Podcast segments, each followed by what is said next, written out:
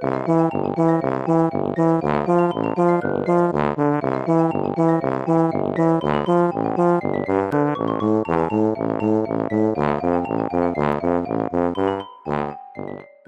家好，我是帅帅。大家好，我是 GoGo。欢迎收听你的宅友已上线。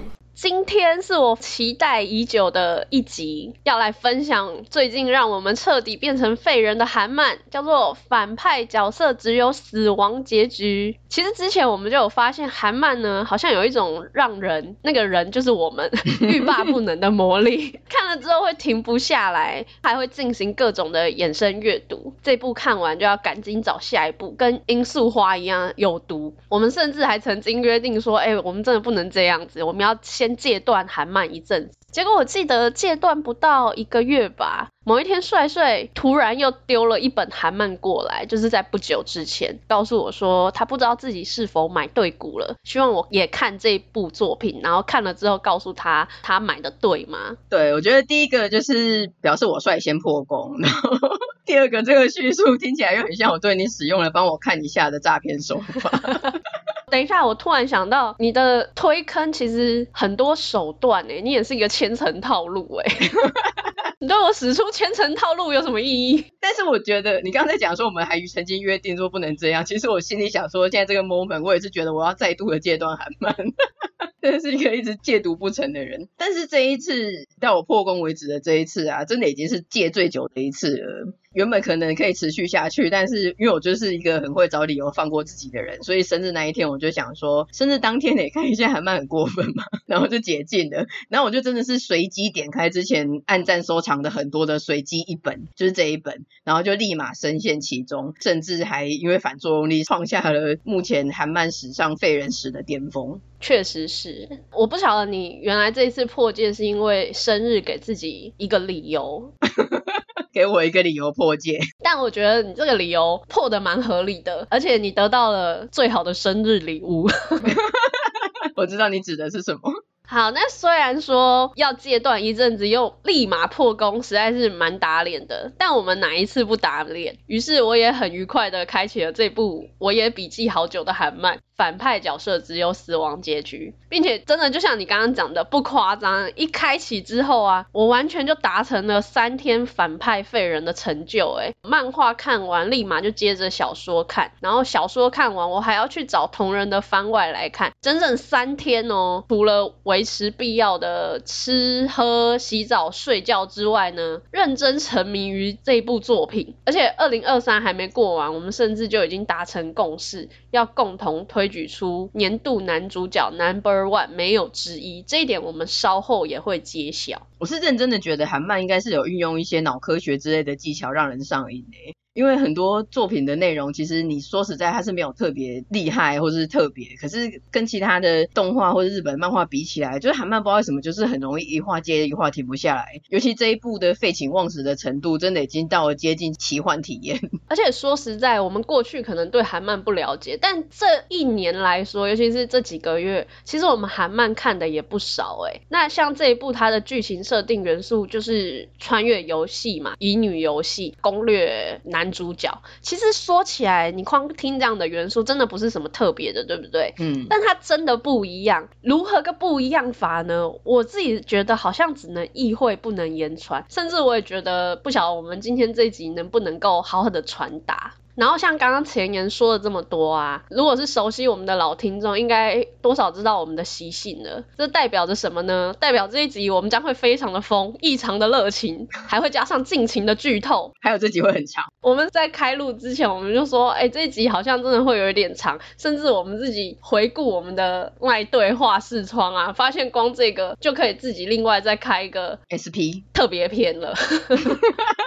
有兴趣看这一部作品的听众朋友呢，真的，我从来没有这么真心的想要告诉你们这件事情。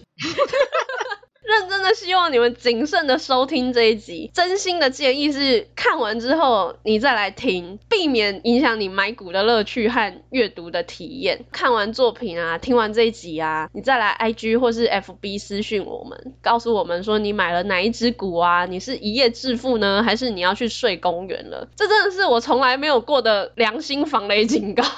你之前是多没有良心啊？不是之前就有一点就是公事公办，就是啊，接下来会有雷哦，请大家。注意哦，但这一部是真的觉得说，你如果没有看就来听的话，我会觉得很可惜，因为我也在这里面体会到的乐趣，我也希望你们能够感受啊。嗯，所以这真的是很良心的防雷警告，已经警告很多次了，可以进入今天的主题了吧？快快快，等不及了。再来呢，就是进入今天的主轴。我们先来讲反派角色只有死亡结局的剧情设定。它的设定是女主角呢，她身为有钱人家的私生女，在她的母亲死后呢，被财阀的父亲接回家，同住的家人还有两位哥哥。但是这个找回来的私生女啊，其实不受家人待见，她的父亲呢，对她是漠不关心。那两个哥哥跟她同父异母嘛，觉得这个私生女妹妹对她也是百般刁难。为了能够搬出家门，独立生活，于是这位女主角呢，她就努力念书，终于她成功的考上了前段班的大学，算是搬到哥哥们为她准备的一个家徒四壁的破烂小套房，但她还是觉得说，哇，太好了，我终于可以摆脱这种毫无希望的苦日子，不用再跟这些冷漠的家人住在一起，被百般的刁难虐待了。那她对于校园的新生活其实是充满期待和希望。希望的。到了学校之后呢，发现到处都在讨论一款游戏，是最近非常热门的手游，叫做《公爵千金的扑通扑通心跳计划》。同学们就纷纷表示说：“你玩，你快玩，玩了之后绝对不会后悔。”就跟我们一样，现在在做各种安利。于是呢，女主角她回家之后，当天就下载下来玩。那游戏就有分为普通和困难模式两种。前导影片呢，在点开始之后就开始播放了，就。写着。今年即将满十八岁的平凡女孩伊芙恩，谁都没有想到她的真实身份竟然是六年前走失的公爵家小女儿。一直过着平凡生活的伊芙恩呢，回到公爵家后，却开始碰上了一连串的事件以及全新的缘分。请攻略有着独特魅力的男主角，提升好感度，压制处处妨碍女主角的反派角色，以此累积失去的财富和名声。当当其中一位男主角的好感度达到百分之一百的时候呢，就能收到他的告白，迎来故事的结局。那看完前导影片介绍的女主角就表示什么嘛？这游戏也蛮单纯的啊，而且内容也太老套了吧？虽然说这个画风是还蛮好看的，未看作品，但是你还是来听这一集的听众呢，你应该跟女主角一样很想吐槽我们，也是想说什么嘛？这故事内容听起来也太老套了吧？你们是在沉迷什么？这就是为什么我叫你们先去看作品再来听这一集的原因，因为我要说，虽然是单纯又老套的点，但就像那女主角说的，画风就真的很好看啊，而且剧情真的没有那么简单。对，所以如果你还是不听劝要继续听的话，那你就继续听我们说下去。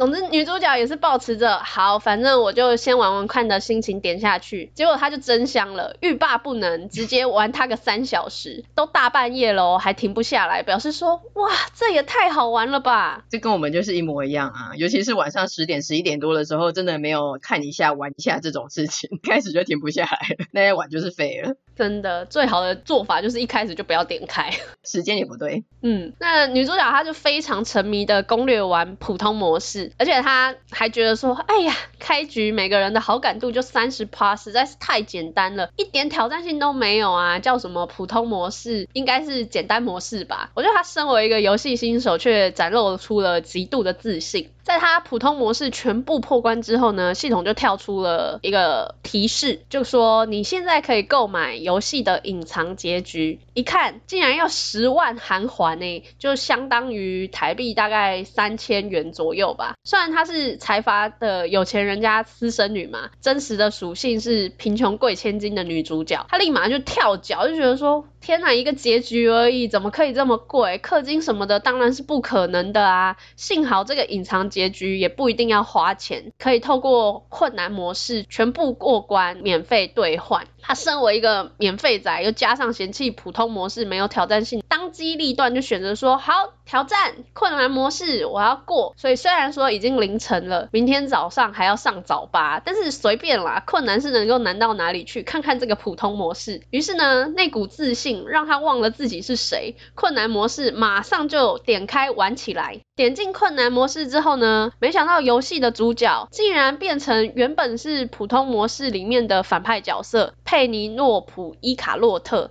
她成为困难模式的女主角。困难模式里面的游戏线呢，是佩尼洛普她取代了走失的小女儿，成为了公爵家的冒牌千金嘛。在伊芙恩回来之前，她在公爵家里面会发生什么样的事呢？这个自信玩家呢，点进困难模式之后，马上就被虐菜。剧情跟普通模式的伊芙恩线比起来啊，非常的极端，而且攻略的对象，他的初始好感度偏低，甚至还有负数的哦。佩尼洛普啊，他本身身为反派嘛，所以就已经很难累积男主的好感度了。但更惨的是啊，只要他选错选项，不止那个好感度会直直落，甚至还有可能立刻 gain over 哎。所以不管他怎么玩，结果都会是迎来死亡结局。我必须说，这个选错选项就马上死的设定啊，以乙女游戏的玩家来说，真的是相当夸张跟恶搞。哪一个乙女游戏会做这样的事情？所以我可以理解当时那个女主角她的崩溃跟不敢自信的心情。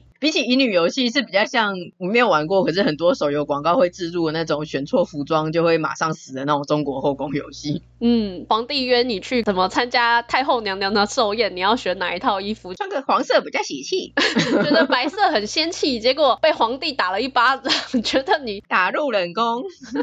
反正呢，玩到生无可恋的女主角，她这时候已经不求那个隐藏结局了。因为刚在玩普通模式的时候啊，她觉得佩尼洛普好像真的做了很多的坏事。但是当她切换成困难模式，自己是佩尼洛普的角度的时候呢，她反而觉得说佩尼没有错啊。为什么普通模式的女主角她可以轻易的获得所有人的喜爱？反之，佩妮她不管多么的努力，等着她的都是不幸的结局。爸爸不疼，哥哥不爱的，其实根本就是佩妮吧？那原本以为假平民真千金的伊芙恩跟自己很像嘛，玩到现在才知道说，原来佩妮身上才是真正投射了自己悲惨的样子。因此呢，就算在困难模式死了又死，死了又死，死了又死，女主角还是打了又打，打了又打，打了又打。现在的女主角她真的只想要拼一口气，随便和谁 happy ending 都好，总之她就是要为佩妮，也算是为自己玩出一条活路的结局。可是游戏就是不做人，她就是要逼你氪金，但她就身为一个免费仔，她有自己的骄傲跟尊严，那就是打死不氪金。于是她不断的 reset，直到。天亮依然还是没有看到 game over 以外的幸福结局，不只是没有看到幸福结局，甚至其他大部分都是游戏的早期就挂了，根本就没办法推进。没错，奋斗一夜的女主角呢，她这时候也终于体力不支的闭上眼了，睡觉前还想着说，直到我玩出 game over 以外的结局，我是不会放弃的。没有想到她一觉醒来，竟然自己就穿越成游戏中的反派恶女佩尼洛普。经过一夜的奋斗呢，对于佩妮这个困难模式的女主角，公爵家的冒牌千金，实际上她的生活有多凄惨，以及有各种可能的死法，一点都不陌生的这位女主角呢，她当机立断就想到，天哪，不管怎么样，总之我要先自保，我要活下去才行。这条游戏线的时间截止啊，是在真正的公爵千金回来之前，所以女主角就想说，只要我在找到公爵千金前成功。攻略其中一位男主角，让对方达成百分之百的好感度，这样我应该就能活下去，顺利破关，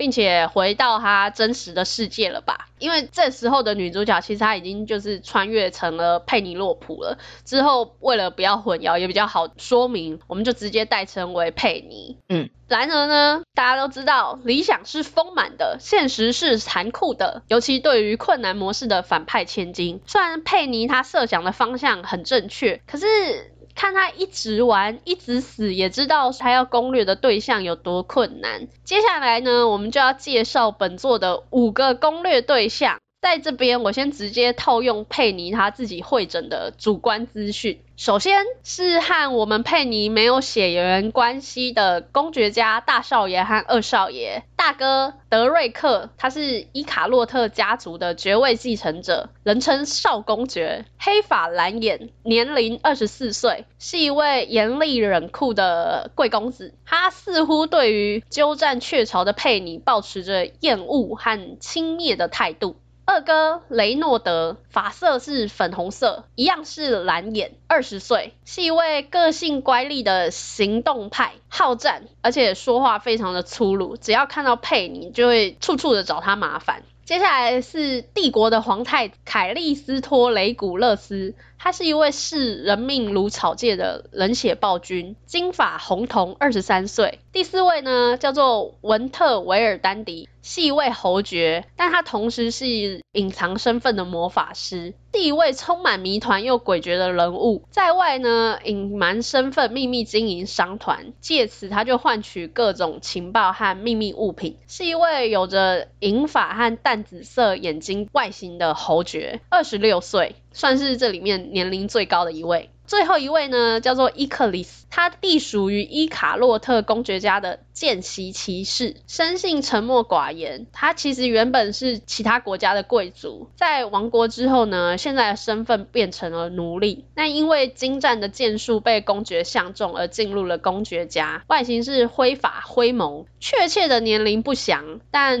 大概十七岁、十八岁左右。嗯，听完这五个攻略角色的介绍，不知道大家心里有没有一个自己想想象的意向，然后觉得你会会比较喜欢谁，或是佩妮跟哪一位比较有可能性呢？但总之应该不用补充的补充说明的是，反正这五位都是又高又帅，他们的差别真的只是在长相的类型，然后还有个性啊跟背景的设定不同而已。没错，那除了大哥和二哥之外呢，基本上因为困难模式的佩妮就是一直死嘛，甚至是还没碰到其他三个人的路线就挂了，所以他其实对于这三位的了解也很。有限，就佩妮自己目前主观而言呢，大哥二哥是不用想了，因为新仇旧恨让他光听到哥哥两个字呢就已经很讨厌了。他自己就有说，就算只是亲情线的结局他也不要。那皇太子呢，因为名声太凶残了嘛，杀人如麻，加上他之前玩困难模式的时候呢，老实说他就是最常死在皇太子手上，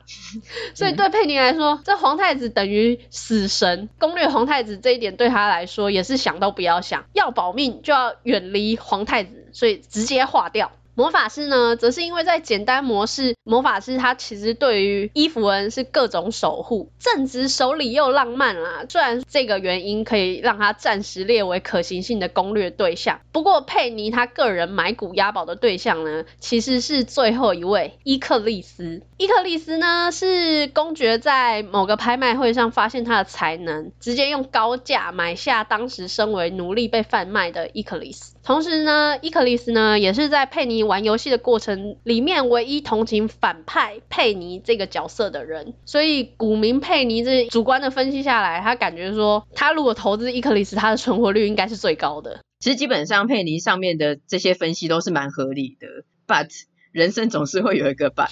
于是，这位股民佩妮，他下好离手嘛，决定好他的投资路线之后呢，就要开始攻略生存大计。这一部的主要发展也就此展开了。好，那大家听到这边，应该还是想说，嗯，那就是转生成乙女游戏反派角色后，努力攻略好感对象嘛？你们到底在沉迷什么？还是要请大家先收起你们的黑人问号脸，因为单听剧情简介可能没有办法感受这部作品的有趣之处。这个是在前面已经一讲再讲的，我是有点在第四，我就想说大家听我们讲了三四节美男，可能也是没有办法体会美男的有趣之处。这一部是小说改编漫画，小说已经完结了。漫画是在我们录音当下这个 moment 呢，是出到第三季。我自己觉得这个进度大概是小说的二分之一再多一点点吧。差不多。嗯，是正要进入精彩剧情的时候。这也就是为什么我们追到漫画最新连载之后，马上接着去找小说来看，因为真的很好奇后面的发展，还有很关注我们自己买的股到底是水饺股还是标股。你知道，身为一个投资客，你不能不关心自己投资的股票走向嘛，所以我们一定要注意这个后续的发展。对，其实漫画第一季完的时候，对于花落谁家真的是雾里看花，欸。如果能够猜到，真的是少年股神。就连我们一向对押宝极度自信的勾勾，那个时候也说线索不足啊，真的是没有办法买。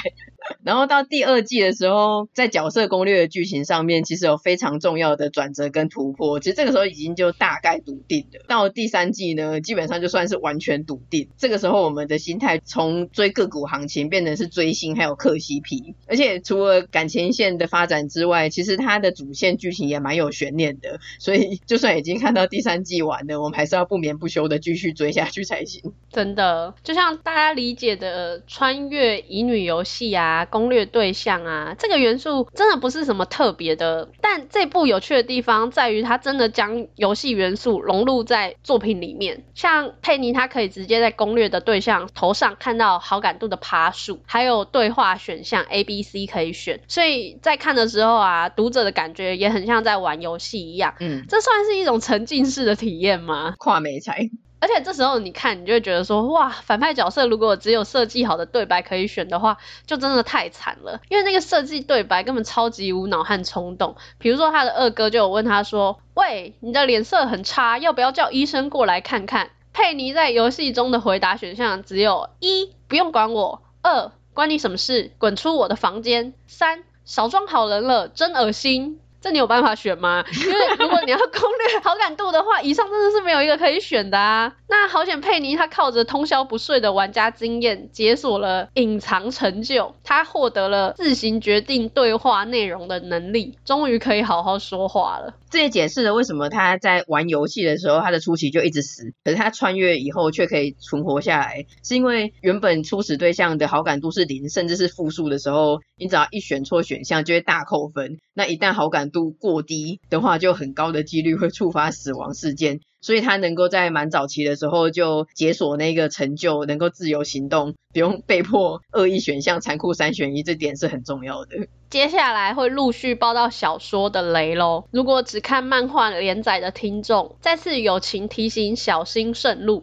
随着剧情的推进呢，佩妮她除了可以看到攻略对象头上显示的好感度趴数之外啊，这个好感度在后期除了数字，它还会闪烁颜色。例如有的对象它是闪红色，有些是紫色，还有橘色、淡粉跟深红色。其实这些颜色都有隐藏的代表意义。到了后期啊，好感度的面板甚至会消失。如果你要查看好感度的话，需要花钱才看得到，而且那个钱是真的会扣到佩你他真正拥有的金币，每次查看还会翻倍。我觉得他不管是氪金机制还是难度提升，真的直到后期都没有崩这个世界观的设定，是我觉得很难得可贵的一个地方诶、真的非常的缜密，我觉得作者本身可能也玩过很多乙女游戏，完全就是内化了。但我对于好感度面板在八十趴之后打马赛克这件事情，我跟女主角一样震惊诶。在最关键你要知道它的进度的时候，你竟然把它遮起来了，就是充满恶意逼人氪金没有错啊。而且氪金就算了，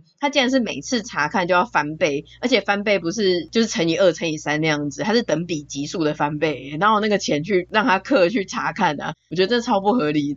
但后来我发现，美男战国的扭蛋性钱也是这样子。我每次抽一两个烂了以后，我就没有钱再抽第三次了。原来这是乙女游戏营运方的吸金公式。只是我们玩太少了，我们对这世界的恶意还是一无所知。除了设定和世界观完整而且一致之外呢，到了后期也会逐渐的解谜，为什么佩妮她过得这么凄惨，没做什么也被打成反派角色，大家都很恨她，讨厌她，而伊芙恩她却是一个天命之女，手拿人见人爱的团宠剧本。到后面才知道，原来这个故事它其实真的是一个充满细节布局的阴谋，会很意外那个故事的发展。我甚至是好几度被那个剧情的走向给震震惊到，有两三个大事件吧。那因为已经警告过很多次了，所以我想要分享一个蛮大的雷，就是关于女主角啊，那个团宠的原本女主角。我本来不做她想的，想说伊芙恩应该就是一个一般乙女游戏的好傻、好天真、好善良的女主角，顶多她是一个假面女主角，假白莲、真绿茶之类的。嗯，应该就到这个程度为止了。但是后来随着剧情发现，她不只是一个假面绿茶，甚至是邪教的圣女。这个时候我就已经有点惊讶了。但是到最后呢，发现它甚至不是人类，她是怪物，不是人类。她在镜子里面没有影子，有点超展开，我整个被吓疯，就想说天哪，竟然不是人！这一点我也是很震惊。对啊。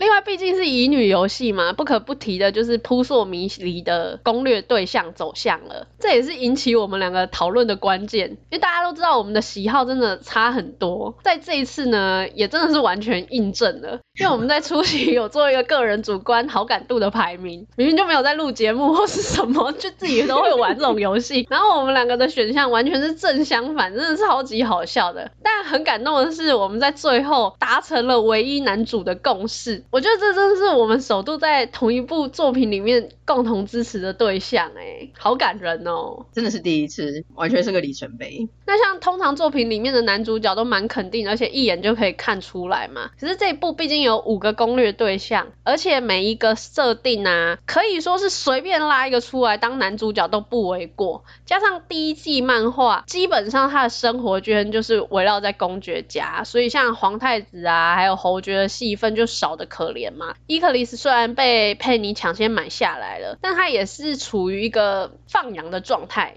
所以其实一个出场的时间也不多，那就造成了五个男主角里面有三个情报不明、认识不深。这个情况下，要轻易买股的人，我觉得心真的要很大，你的资本也要很雄厚才行。这也就造就了谁是真男主的悬念。于是呢，我们在前期就只能很主观的透过外形还有表面的个性来做初步的排名。在这里还没有买感情股，纯粹就是分享喜好而已。嗯，我先说我的部分，一开始无关剧情走向，我的个人喜好分别是大哥少公爵，再来是皇太子侯爵伊克里斯跟二哥，然后我就再次发现自己真的是一个黑发控，因为这五个里面啊，单就外形而言。大哥真的是长在我的喜好，这也是初期无关剧情走向和角色个性，我把它直观放在我第一名的原因。可是我真的觉得他后期整个风评被害，股价直直落，真的很令人哀伤哎。而且我觉得最好笑的是，你初期放在第一名的大哥啊，其实我是始终如一的，一直把他放在最后一名。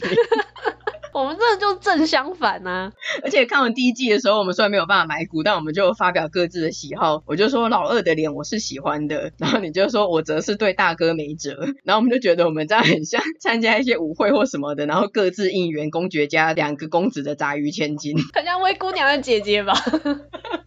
刚刚都是我们的主观排名跟自己的干话，虽然我们是杂鱼，但随着对角色越了解，加上他们的表现呢，我们的排名整个也是大翻盘了，并且这时候我们决定要 all in 买股。嗯，刚刚的人物介绍是佩妮主观，而且他情报少的可怜的资讯啊，现在就要补充完整的全知读者视角人物设定。首先是大哥少公爵德瑞克，这个人呢，他完全就是。追妻火葬场的男主角，标准的前期对佩妮爱理不理、冷淡高傲，后期的佩妮呢，就是他高攀不起的存在了。而且我必须要自夸一下，我真的很厉害，你自己说我是不是很厉害？是，因为在非常前期的时候呢，我就很笃定的跟帅帅断言说，我跟你讲，大哥绝对是喜欢佩妮的，而且是男女感情的那种喜欢，我有绝对的自信。事实证明我是对的，真的，请叫我恋爱观察大师。嗯，Coco 这一次真的也是让我非常的惊艳，他真的展现出了杰出的一手。一个非常关键的一点是非常出奇哦，可能漫画真的是大概十话左右而已。如果佩妮叫德瑞克叫大哥，会掉好感度。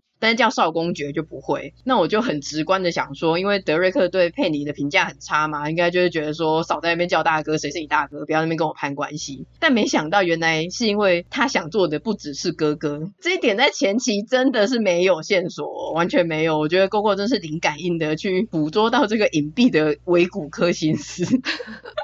看他的表情就看得出来啦，还有那个肢体语言。你一般对漫画的画风，你也没有这么高的敏锐度。我觉得这次你真的是灵感一。反正我就是很厉害，这一点我真的是必须老王卖瓜。嗯。那大哥他虽然是我个人外形喜好排行第一名嘛，可是就他和佩妮的关系而言啊，我自己也是清楚的知道啦，真的是不可能的。毕竟前期他各种的高冷，还有自以为是、主观的想要先解决问题再说，但他解决问题的方式啊，完全就不是佩妮想要的，他也没有让佩妮感受到信任感或是任何的包容和温暖。这一切的行为，直到后期，我们这一位高冷的少公爵，他不仅没有好转哦，反而因为某些非自然的因素，变得更加风评被害，洗白不能，觉得大哥真的是在作死的路上一去不回头。但是因为颜值跟着三观走，所以我还是蛮同情他的。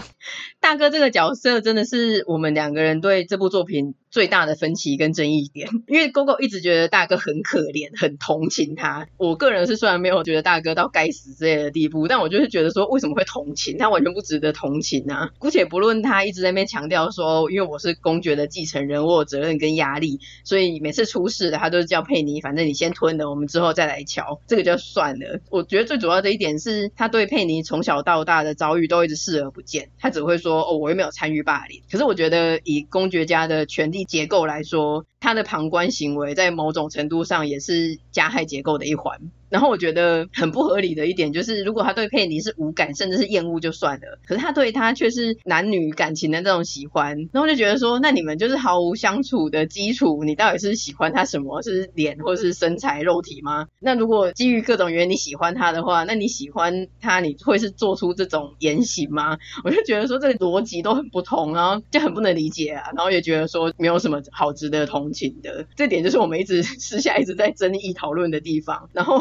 我就有问 GoGo 说，如果大哥这个角色是换成二哥的脸，你还会同情大哥吗？他就说好像不会。我就觉得说，那根本就是因为脸在那边是帮他找理由，在那边护航。这也是后来我一直被 challenge 说，根本就是三观跟着五官走的原因。对啊，原本一直想要去帮他说一些，说他也是有一些少公爵压力啊，什么兄妹啊那一种的。没有，他真的是为了伊卡洛特家族不得不做出了这些事情。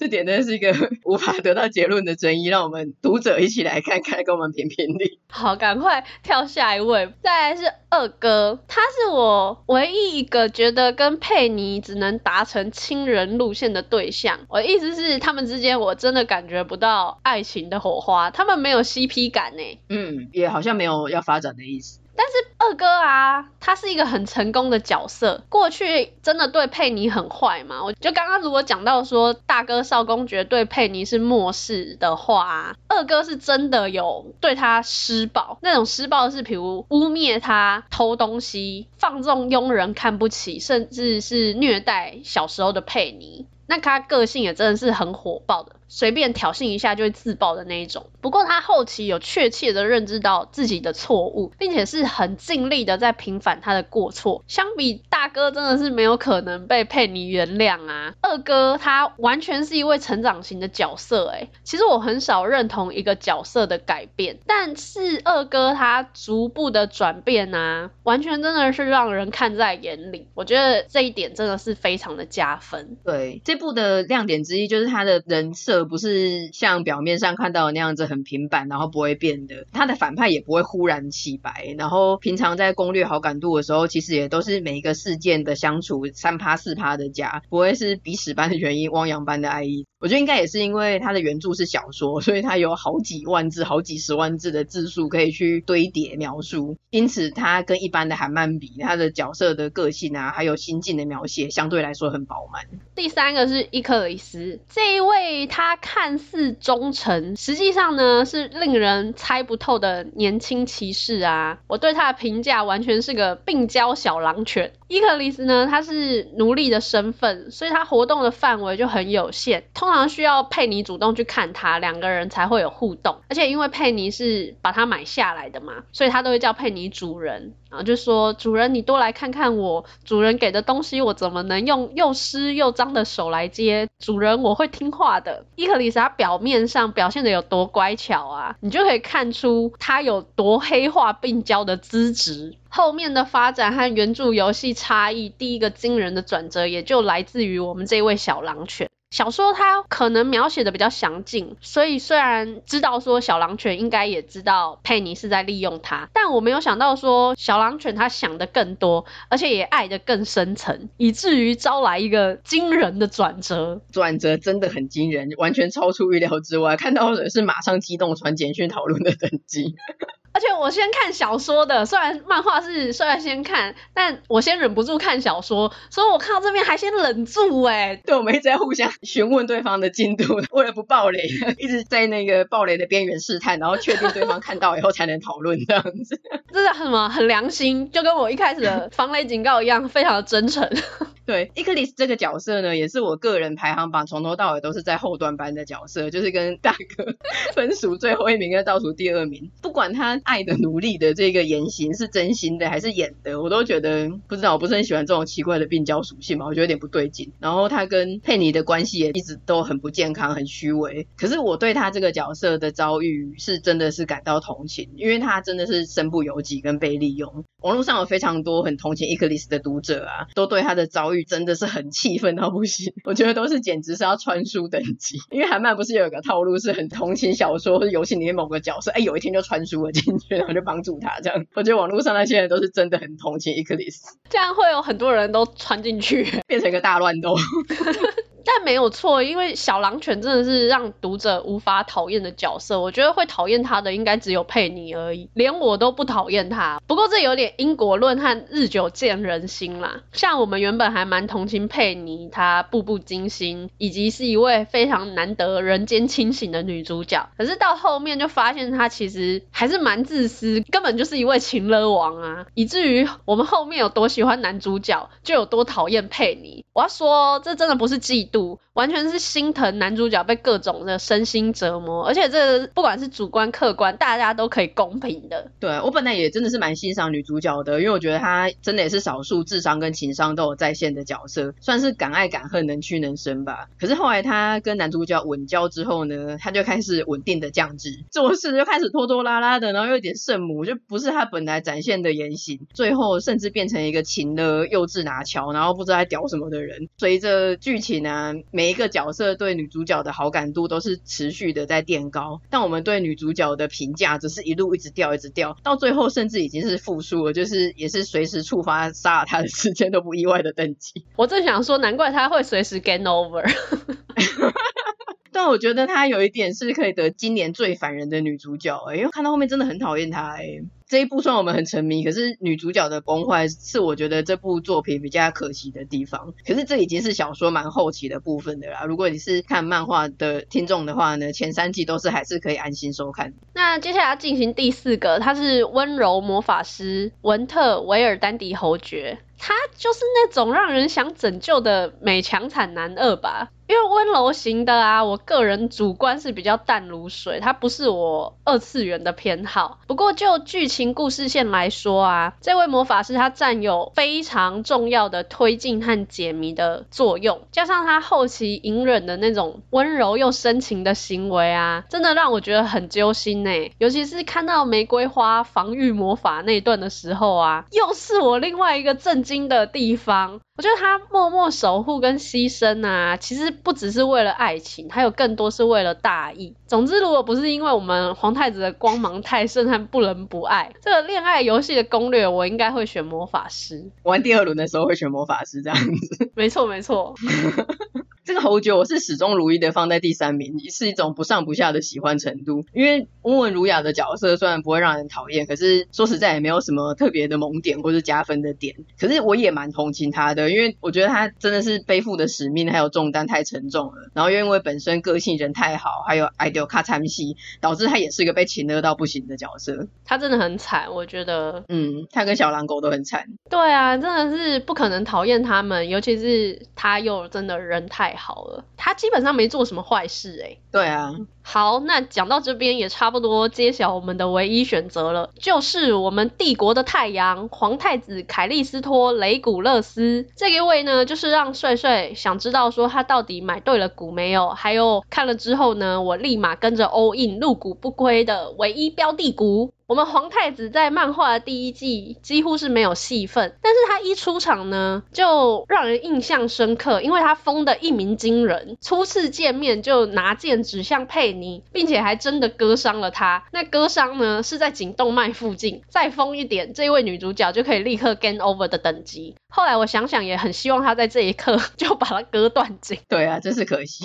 怎么不让他掉头就走呢？那很好笑的是，那时候虽然才刚看没几话，但是帅帅非常关心我的好感度，所以他不时的就会问一下进度。那我就看到这一段，我就跟他说：“皇太子好疯哦，好棒哦。”对，你在这一段的反应也是让人非常的震惊，因为其实我那个时候看到这段的时候，我是还蛮傻眼跟扣分的，因为是真的话再深一点或是再晚一点处置，可能真的会出人命这样子。我就觉得，哎，这个行为是有一点超过跟蛮危险的吧。嗯，但是你到后来也觉得我。我的判断很正确嘛，毕竟你刚刚也觉得他那时候如果就让他断颈的话，就没有后面这件事了。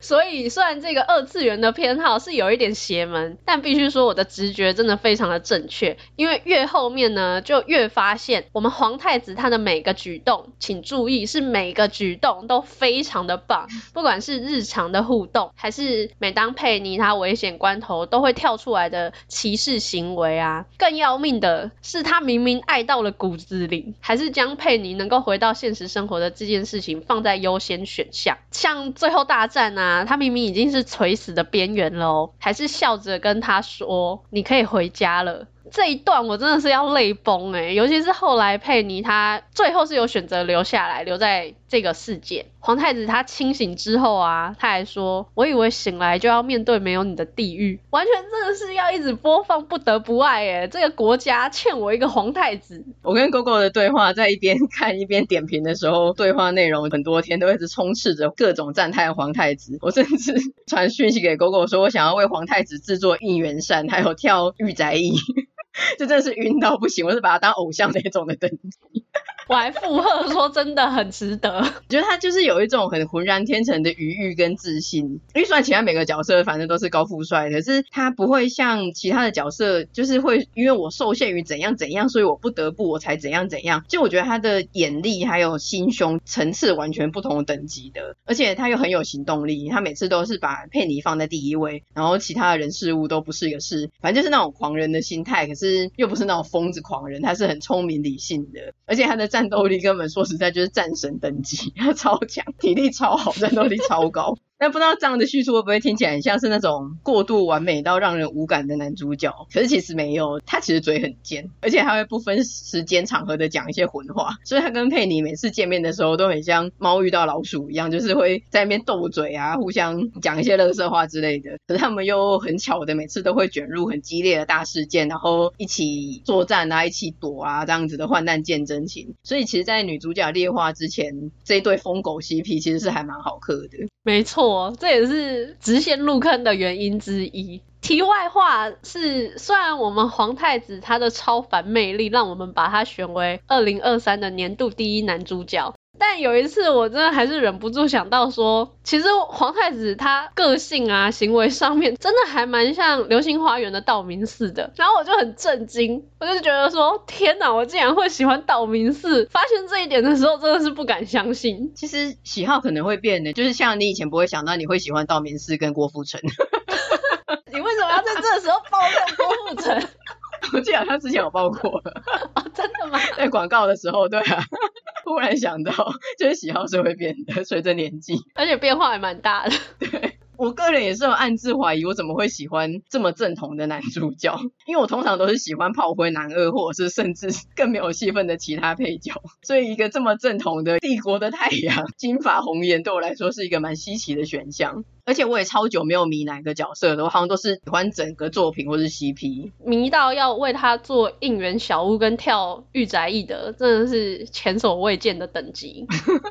没错，因为我们平常都是很坦率的喜欢某个角色，我们竟然都还因为太喜欢而经历了入坑否定期。哎、欸，对耶，我们都有共同经历这一段呢。对啊，然后又自己从入坑否定期后，从回复确定说皇太子我真的就是喜欢皇太子一生推，所以他真的是我们的一个里程碑。嗯，就真的很喜欢，所以经历了各种内心的转折跟反复的确认跟确信。没错，这完全就是没关系啊，因为是皇太子啊，这么好的皇太子，我愿意为他放下过去所有的成见，当一个忠诚不二的保皇党皇太子派。于是我最终的客观排名是皇太子、侯爵、小狼狗、二哥跟大哥。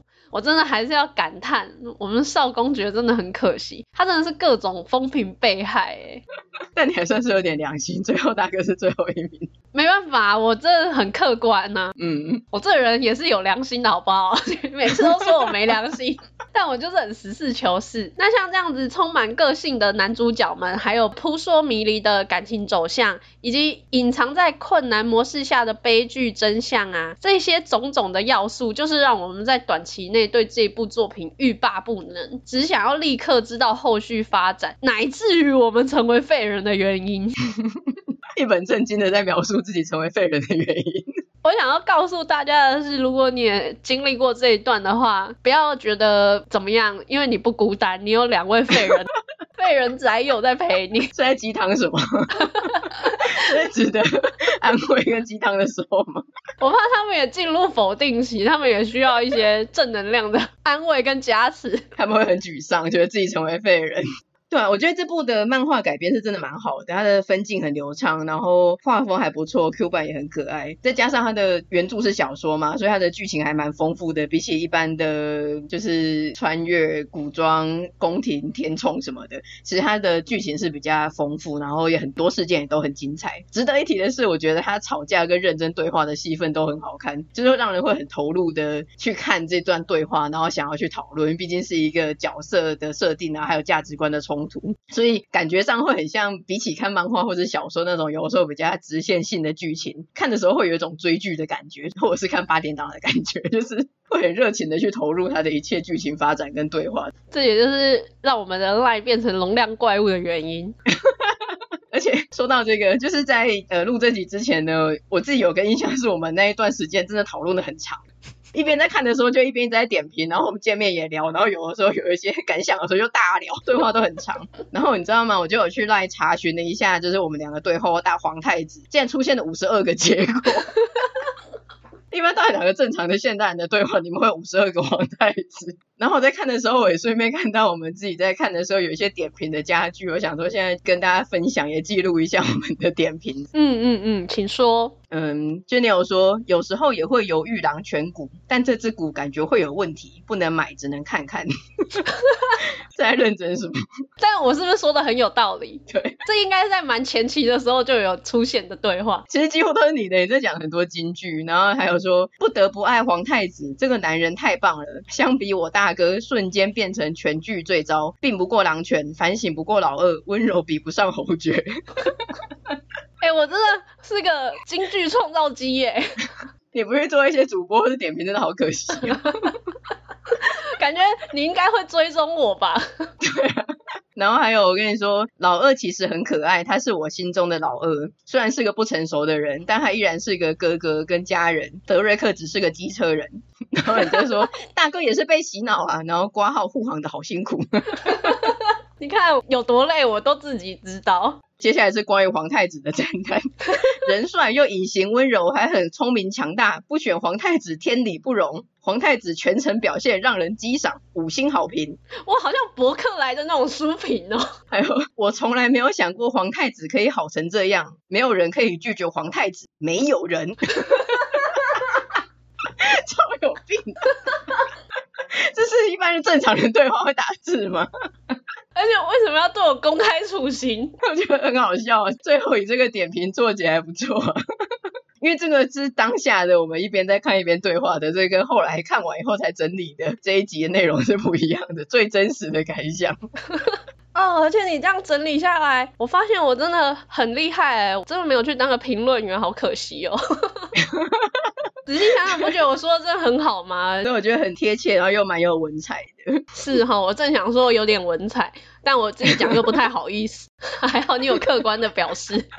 好的，所以就是以时数爆表的一集，跟大家分享我们最近很沉迷，然后让我们成为废人，又很热情，又选出今年最讨厌的女主角跟最喜欢的男主角的一部作品，也算是蛮值得的。嗯，没想到在同一部作品里面分别产出了这样两位的角色，那就欢迎大家看完以后再来跟我们热情的私讯分享讨论啊。今天这集就差不多到这边，如果你喜欢我们的内容，欢迎点击节目资讯栏的连接，小额支持你的宅友，或者将我们节目分享推荐给亲友。我们也有 Facebook 跟 IG，欢迎追踪订阅我们哦。那也请在 Apple Podcast 给我们五星的评价。那就下次见啦，拜拜。下次见，拜拜。